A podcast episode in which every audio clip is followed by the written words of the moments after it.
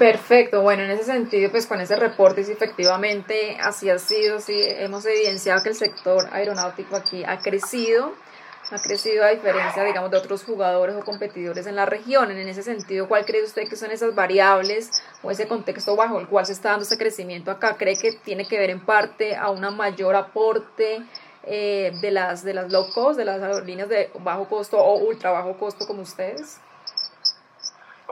Yo definitivamente sí creo en el modelo de, bajo costo y de ultra bajo costo. Cuando empezó, cuando empezó eh, Viva en el 2012 había 12 millones de, viajeros domésticos y para el 2000 eh, para el 2019 ya había 27 millones y ahora estamos creciendo 20-30% eh, por encima de eso, entonces vamos a estimar que vamos a estar cerrando 32, 33 millones de viajeros eh, este año. Entonces me parece espectacular el crecimiento que se está dando. Hasta ahorita, mes a mes, estamos 30% por encima de cifras de 2019.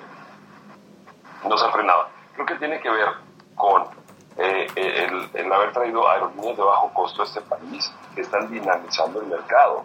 Cuando esto era un monopolio, cuando Colombia en el mercado doméstico aéreo era un monopolio, ¿sí? todo tenía que ser vía Bogotá todas las conexiones se tenían que hacer vía Bogotá. Hoy en día hay más de 10 vuelos directos de Medellín a Cartagena.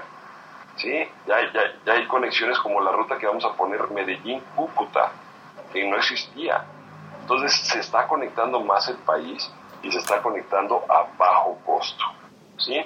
Eh, y nosotros somos una nueva opción porque anteriormente pues había, había una aerolínea de bajo costo y la, la aerolínea bandera del país y bueno, ya sabemos qué pasó ahí.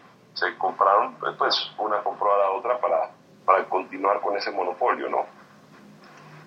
No sé, no sé qué edad tienes, Alison, pero no sé si te acuerdas de la Alianza Suma. Sí, sí, sí, no, pues no es, o sea, no es que me acuerdo porque, por el hecho, pero sí he escrito sobre, sobre esa alianza, pues por a raíz de lo que pasó con el grupo ahora Andrea Bianca. Pero sí, sí, sí. Pues, esto, esto te lo cuento así si quieres nutrir un poquito más el reportaje. pues siempre Avianca tuvo un monopolio, después hizo la alianza Suma y se comió a ACES y, a, y a SAM. Sí, mantuvo el 60%.